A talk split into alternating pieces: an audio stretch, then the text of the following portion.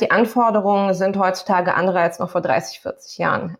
Menschen müssen kreativ, fokussiert und produktiv auf eine Art und Weise arbeiten, wie sie vor 30 Jahren noch nicht existiert hat. Von daher ist es klar, dass man schaut so, wie arbeiten wir am besten? Das Fließbandmodell funktioniert ja überhaupt nicht für jemanden, der berät, für jemanden, der kreativ arbeiten muss. Man kann bestimmte Modelle historisch quasi aus der Vergangenheit noch aus dem Ursprung der Fließbandarbeit bis heute in Büros finden, aber es führt nicht immer zu dem besten Outcome. Und natürlich Silicon Valley spielt da eine große Rolle. Vor 15 Jahren fing es, glaube ich, an, so richtig große Wellen zu schlagen mit den Kickertischen, mit den Benefits, mit den Obstkörben. Und das hat sich zunehmend zu etwas entwickelt, was bei auch Mittelständlern mittlerweile angekommen ist.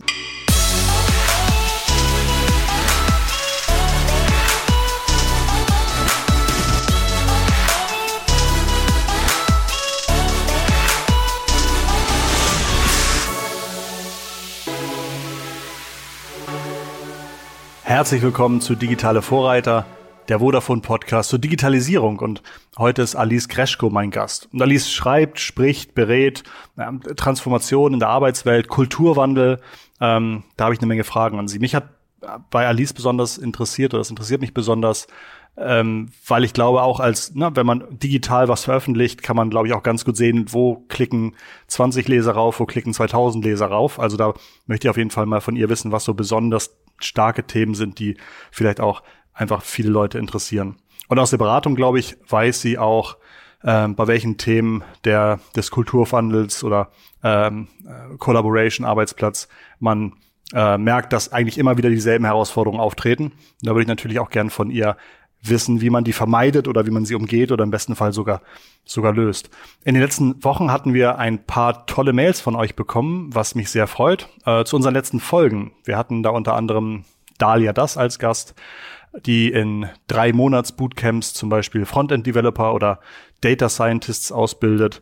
Und das klappt sehr gut und kam auch sehr gut an bei euch. Und wir hatten auch den Werbezar, so wurde er mal genannt, habe ich gehört. Ich hoffe, er nimmt mir das nicht übel. Den Werbezar Michael Trautmann in einem super interessanten, fachlich interessanten und wie ich finde auch sehr persönlichen Gespräch in einer Folge über New Work. Und wir hatten zum Beispiel auch den Podcaster Andreas Loff, der mit Das Ziel ist im Weg, also sein Podcast, Quereinsteiger und Querdenker ins Gespräch nimmt. Und das waren alles Folgen, finde ich, die sind super angekommen oder da habt ihr uns Feedback zugeschrieben. Und dafür ganz, ganz lieben Dank. Und im gleichen Satz auch nochmal sei dir ans Herz gelegt, uns zu abonnieren und dir vielleicht auch gleich nochmal 1, 2 oder 3 dieser Folgen anzuhören. Die passen nämlich wunderbar zu unserem aktuellen Thema New Work, New Workplaces und heute sozusagen das Gespräch dazu mit Alice. Ja, jetzt zu Alice. Herzlich willkommen und ganz lieben Dank, dass du uns einen Einblick in dein Tun und Wirken gibst. Hi. Einen schönen guten Tag. Vielen lieben Dank, dass ich dabei sein darf. Ich sehe dich per Video, du hast ein relativ professionelles Setup da mit einem riesen Mikrofon, das, glaube ich, den halben Bildschirm bei mir jedenfalls einnimmt. Was machst du professionally? Also was ist dein Job und wie bist du so ein bisschen dazu gekommen? Ich berate und ich schreibe sehr viel über die Transformation der Arbeitswelt. Mein Daily Business mache ich mit Kommunikationsberatung, aber zunehmend kommt auch tatsächlich immer mehr dieses Thema New Work. Wie verändern sich Arbeitswelten, wie verändern sich Arbeitsplätze, wie verändern sich Anforderungen an kreatives und an produktives Arbeiten heutzutage? Und da gehe ich, wo ich hinbestellt werde und erkläre, was momentan der Zustand ist, volkswirtschaftliche Bedürfnisse, was für Skills gesucht werden in Unternehmen, was für Herausforderungen es gibt und schreibe auch relativ viel dazu, genau. Wie hat das angefangen? Wo kommt so ein bisschen dein Interesse her, dass du sagst, das ist genau dein Thema? Panik. Wenn ich alles könnte, wo ich panisch drin bin, dann würde ich eine ganze Menge Jobs haben. Aber nee, erzähl du bitte. Also vor ein paar Jahren, als ich noch Studentin war, 2014, als es Richtung Abschluss ging, habe ich mich damit auseinandergesetzt, was denn eigentlich werden kann nach dem Studium.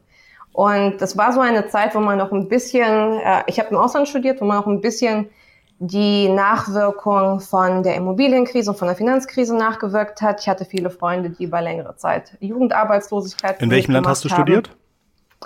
Ich war insgesamt, zuerst in Deutschland, in Münster, dann war ich in Madrid, in Breslau und meinen Abschluss habe ich in Dänemark gemacht. Okay. Meine Forschungsarbeit über Mexiko, also ich war sehr viel unterwegs, buntes Studienleben und genau, mir ist dann aufgefallen, dass es ein Mismatch offenbar gibt, auch als ich anfing, mich um Jobs zu bewerben und zu gucken, was wird eigentlich gesucht. Mein Eindruck war, dass die Qualifikationen, die an vielen Universitäten vermittelt werden, nicht ausreichend sind, um die Bedürfnisse von Unternehmen zu befriedigen. Absolut. Und dann habe ich angefangen, mich damit stärker auseinanderzusetzen, habe auch tatsächlich meine Masterarbeit über Schwarzarbeit geschrieben, also mich unterschiedlichen Facetten da genähert und genau, seitdem begleitet mich das immer, Mismatch zwischen Arbeitnehmern und Arbeitgebern, Arbeitnehmerrechte, auch sehr, sehr spannend im Zuge der Digitalisierung. Und genau, so hat sich das entwickelt.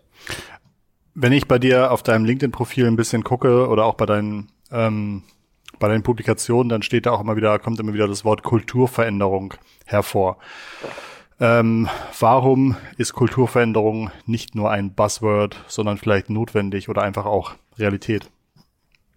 Naja, wir reden von Kulturwandel ja nicht als kosmetische Maßnahme. Das ist etwas, was automatisch bedingt wird von der heutigen Unternehmenswelt, weil zunehmend mehr Menschen in diesem Sektor Wissensarbeit, die sogenannte Wissensarbeit, arbeiten. Das heißt, die Anforderungen sind heutzutage andere als noch vor 30, 40 Jahren.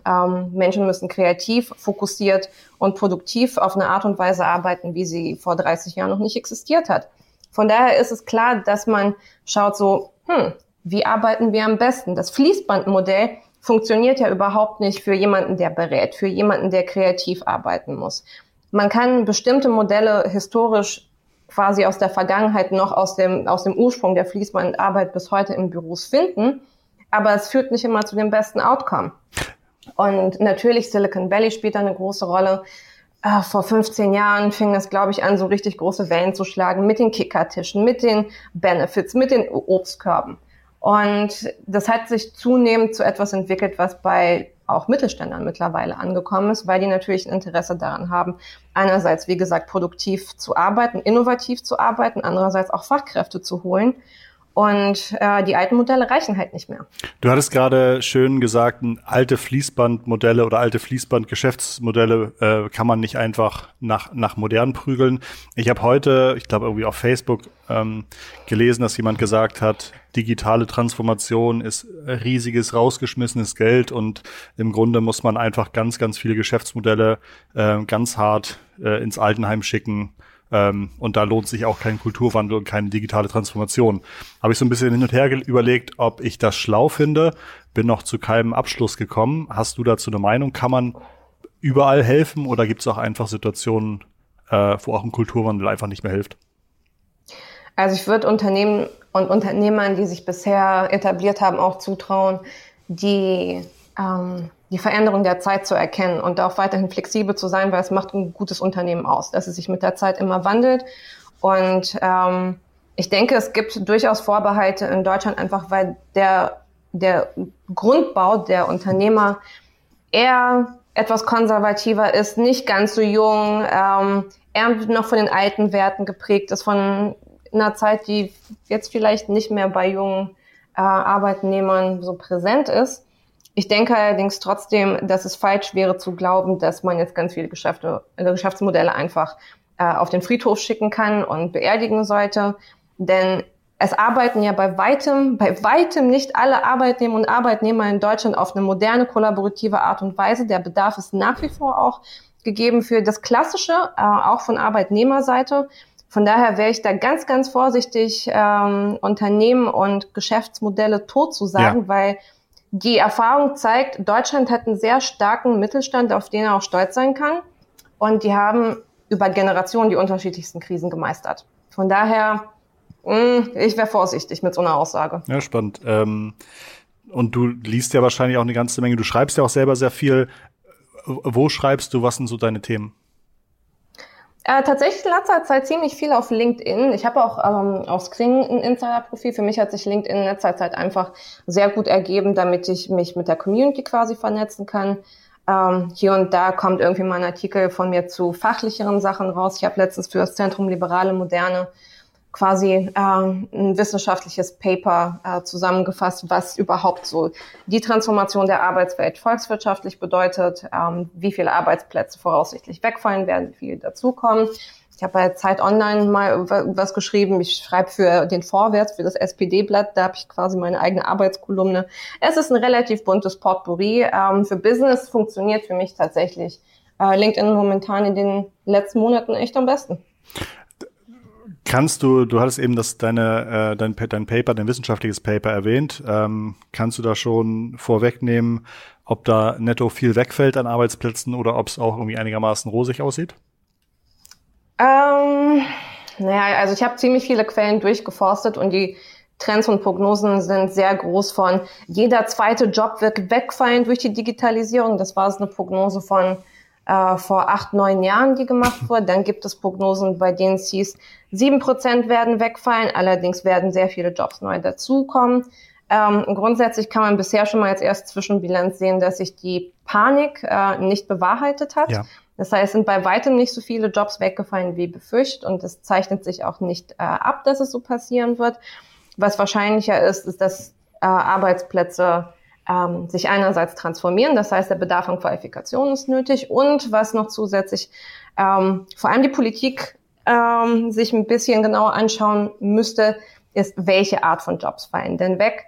Die Prognose ist bisher, daran hat das Institut für Arbeitsmarkt- und Berufsforschung viel gearbeitet, dass gerade die klassischen Mittelstandsjobs in Anführungsstrichen bedroht sind und das Potenzial sich öffnen könnte für niedrig bezahlte Jobs. Das heißt, sehr viel Service-Jobs, sehr viel Pflege beispielsweise, dort, wo auch tatsächlich die Kapazitäten gebraucht werden, aber wo die Gehälter bisher noch nicht attraktiv sind.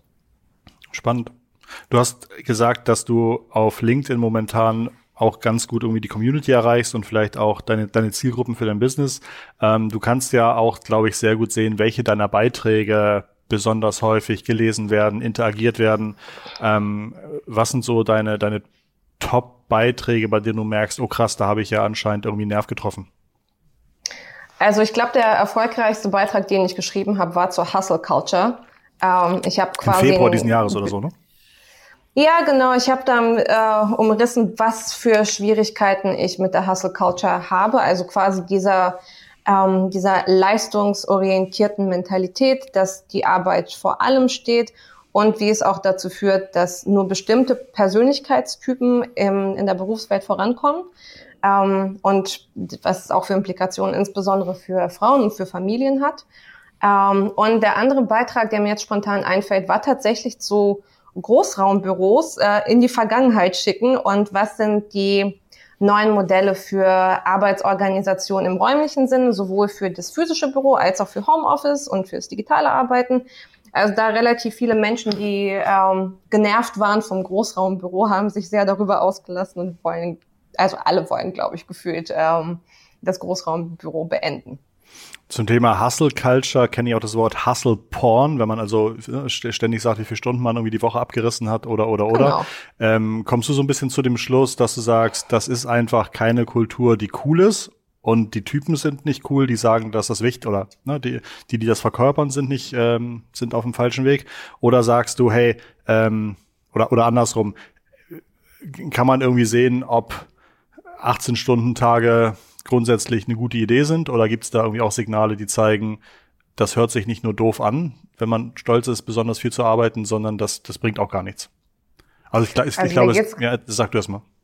Mir geht's gar nicht irgendwie um cool oder so, mir geht's darum, dass es nicht nachhaltig ist. Mhm. Es ist nicht nachhaltig auf individueller Ebene, weil wir sehen in den letzten Jahren zunehmend Burnout-Cases. Es gibt immer mehr dieses Aussteiger-Ding und was auch interessant ist, wir reden so viel wie, glaube ich, noch nie zuvor über Work-Life-Balance, Achtsamkeit. Und da hat sich eine ganze Industrie gebildet um dieses Thema, wie kriegen wir die Balance. Gleichzeitig bezeichnen sich in der Selbstwahrnehmung knapp 20 Millionen der Deutschen als Workaholics.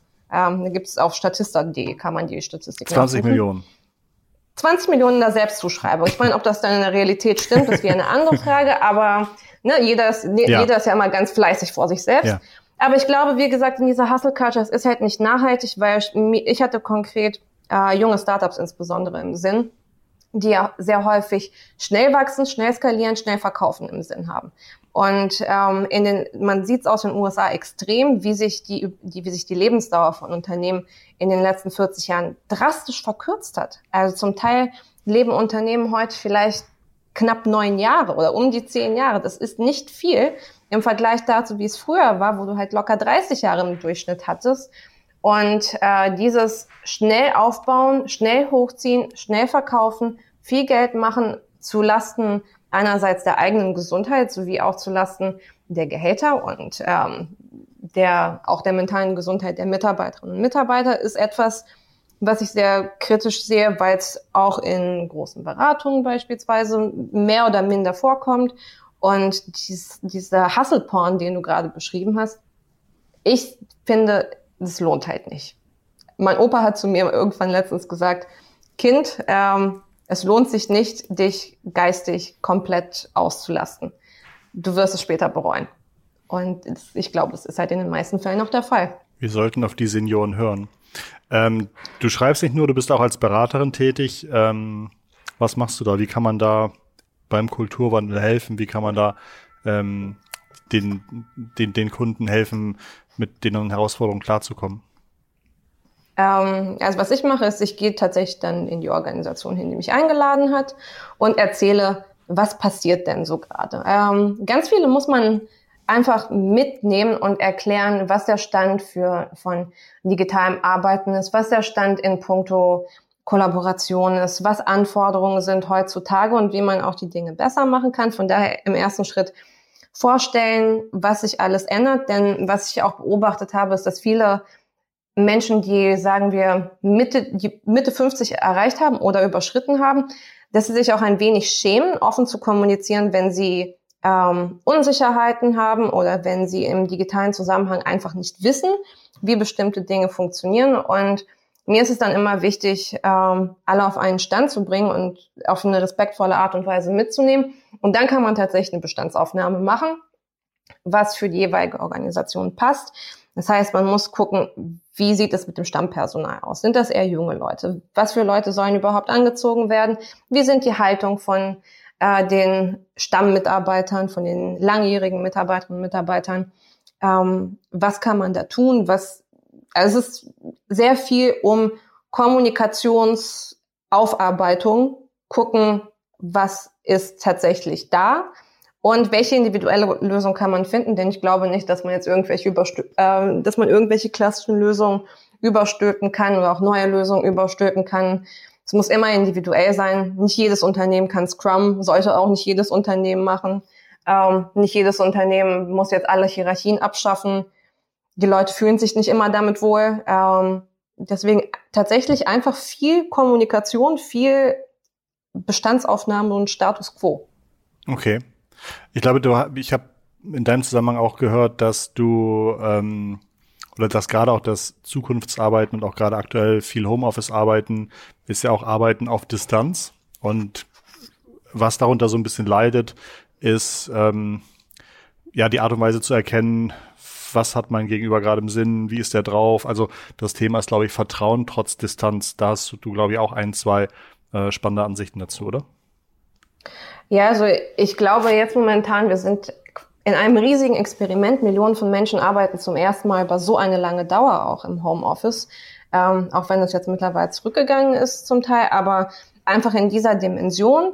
Man sieht, viele Leute begrüßen Homeoffice, einige, die Zahlen, die ich halt sehe, sind zu jeder 4. bis jeder 5. Fühlen sich vielleicht nicht so wohl mit Homeoffice. Und was ich auch beobachte, ist, dass insbesondere neue Arbeitnehmer und Arbeitnehmer, die den Job noch nicht so lange haben, Schwierigkeiten beim Onboarding-Prozess haben. Das heißt, die Ebene zu Mitarbeiterinnen und auch zur Führungsebene kann sich halt nicht ergeben, um miteinander sich auszutauschen. Das fängt halt bei kleinen Dingen an. Man geht nicht mehr zusammen Mittagessen. Man sieht sich nicht an dem Kaffeeautomaten. Diese kleinen Dinge, der Flurfunk, das fehlt alles.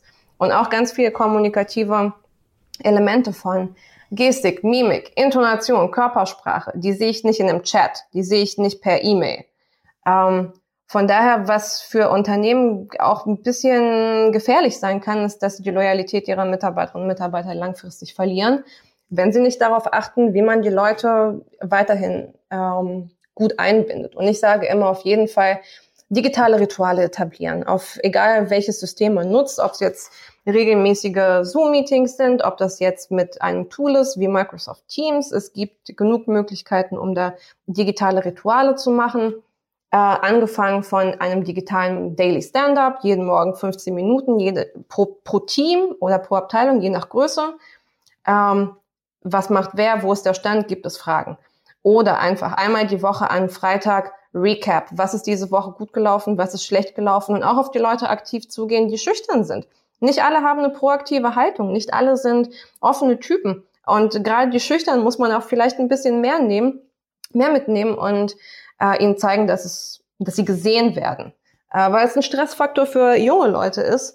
Und wenn möglich, wenn man eine HR hat im Unternehmen, anonym Mitarbeiterfeedbacks organisieren zu dem, was gut gelaufen ist im Homeoffice, zu dem, was schlecht gelaufen ist im Homeoffice, was die Mitarbeiterinnen und Mitarbeiter sehr wertschätzen. Also das ist ja ein ganzer Learning-Prozess, konstant. Ja. Von daher würde ich definitiv darauf pochen, dass man diese Learnings auch bewusst mitnimmt. Das geht ja jetzt schon so ein kleines bisschen in Tipps, wie ich kollaboratives Arbeiten oder Arbeiten auf Distanz hinbekomme. Wie sollte meine Umgebung zu Hause ausgestattet sein, damit ich gut arbeiten kann? Das mit der Umgebung zu Hause ist ein ganz spannendes Thema. Denn gesetzlich sind nicht alle verpflichtet, den Mitarbeiterinnen und Mitarbeitern im Homeoffice das nötige Equipment wie ein Monitor oder so zu geben.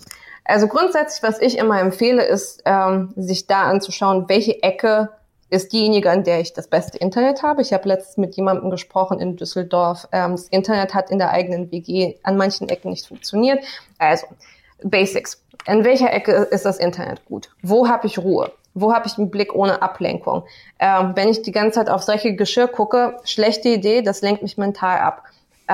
Wo habe ich auch abgeschirmten Raum, dass ich keinen Lärm von Mitbewohnern, von Familie, von draußen Lärm bekomme?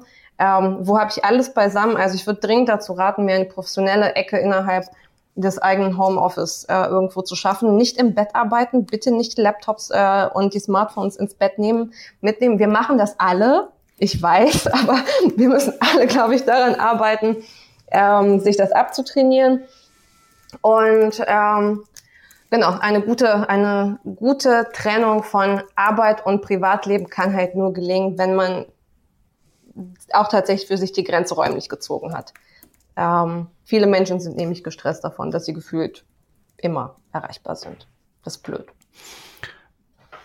Das, was mir jetzt so gerade einfällt, was mich immer super stört bei den Videocalls, die ich so in den letzten Monaten gehabt habe, es gibt immer einen, der keine Kopfhörer auf hat, sodass ich dann irgendwie das Echo vielleicht ein bisschen ist oder wenn jemand länger redet. Also es ist gar nicht mal, dass es ein dauerhafter Störfall ist, aber es ist immer, wenn die Audioqualität schlecht wird, dann weiß ich immer, irgendjemand hat keinen Kopfhörer auf. Und das ist, glaube ich, auch nochmal so ein Basic, was mir einfach, ich kann es jetzt auch nur anmerken, weil ich gesehen habe, dass du Kopfhörer drin hast, aber das ist sozusagen auch mein Hot-Tipp zu dem Thema. Naja, also wenn das Unternehmen die Ressourcen hat und wenn man auch tatsächlich die Möglichkeit dazu hat, würde ich darüber hinaus auch tatsächlich empfehlen, dass man sich die Gegebenheiten so schafft, ergonomisch gesund zu sitzen, weil wenn man die ganze Zeit an einem kleinen Laptop arbeitet, an einem unbequemen Stuhl, gibt das Rückenschmerzen und das ist auf Dauer auch nicht gut. Der Arbeitgeber muss dann im Zweifel mit Physiotherapieausfällen rechnen.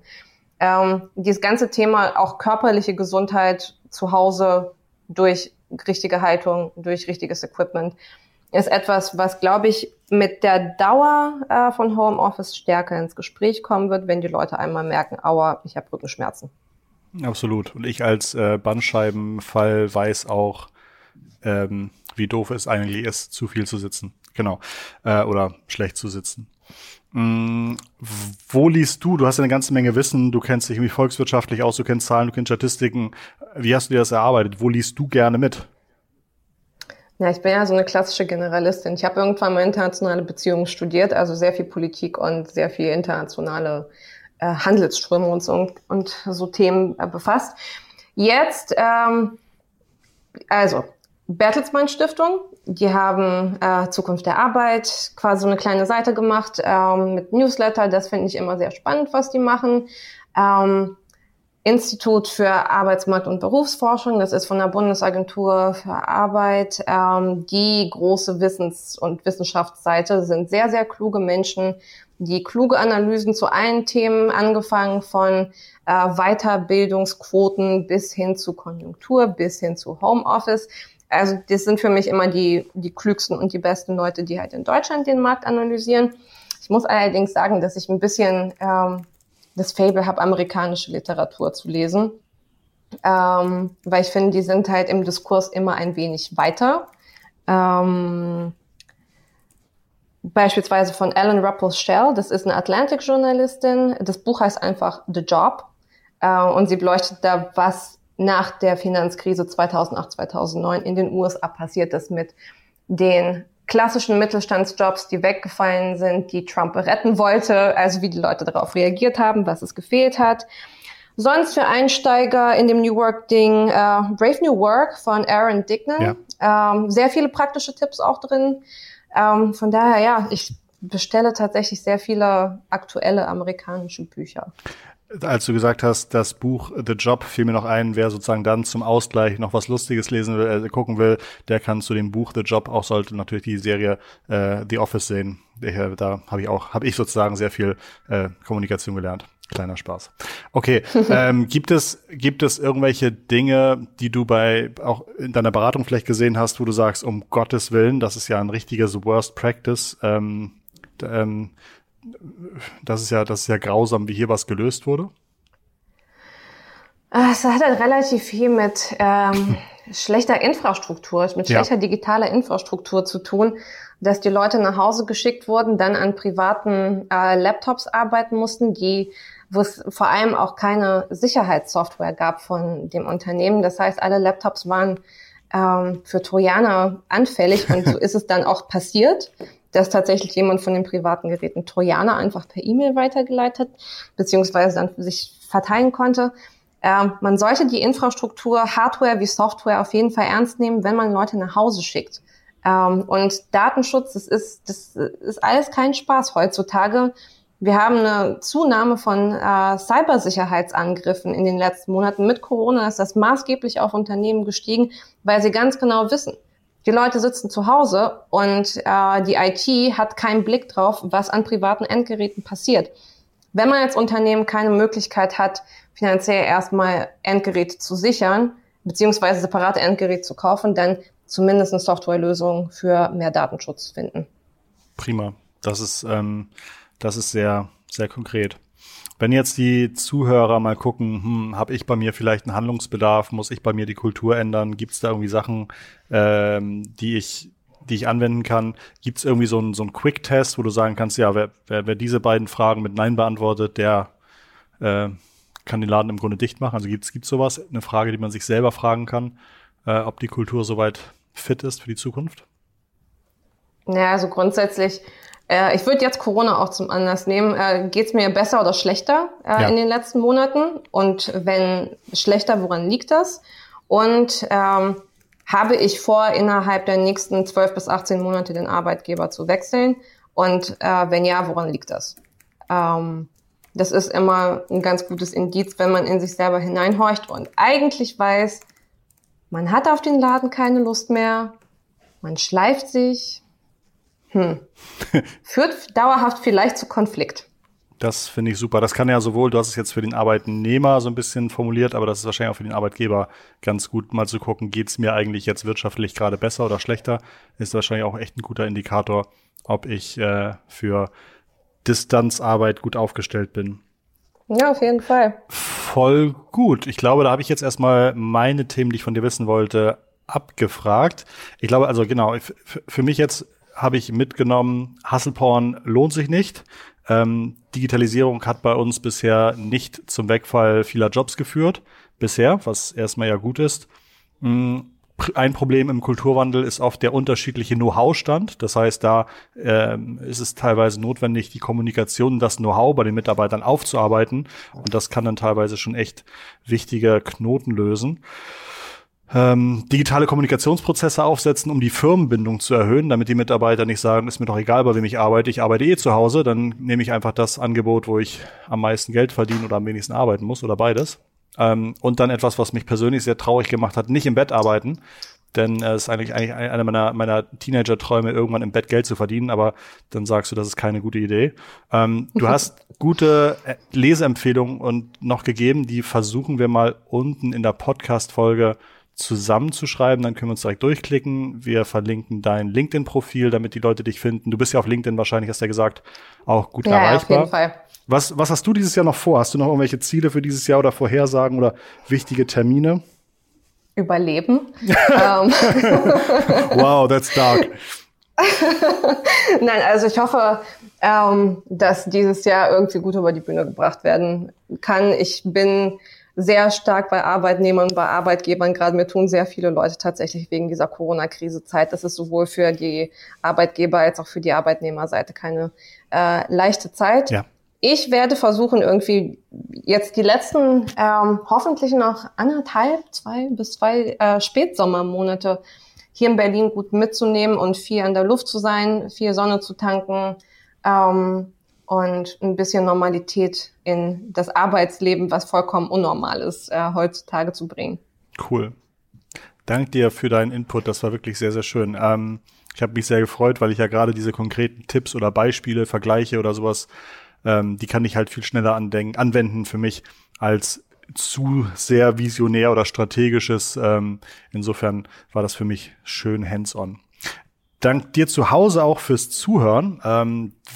Wenn du jetzt meine Stimme hörst, hat's dir ja quasi gefallen, denn sonst wärst du schon längst weg und würdest ganz unzufrieden in irgendeinem anderen Podcast abhängen.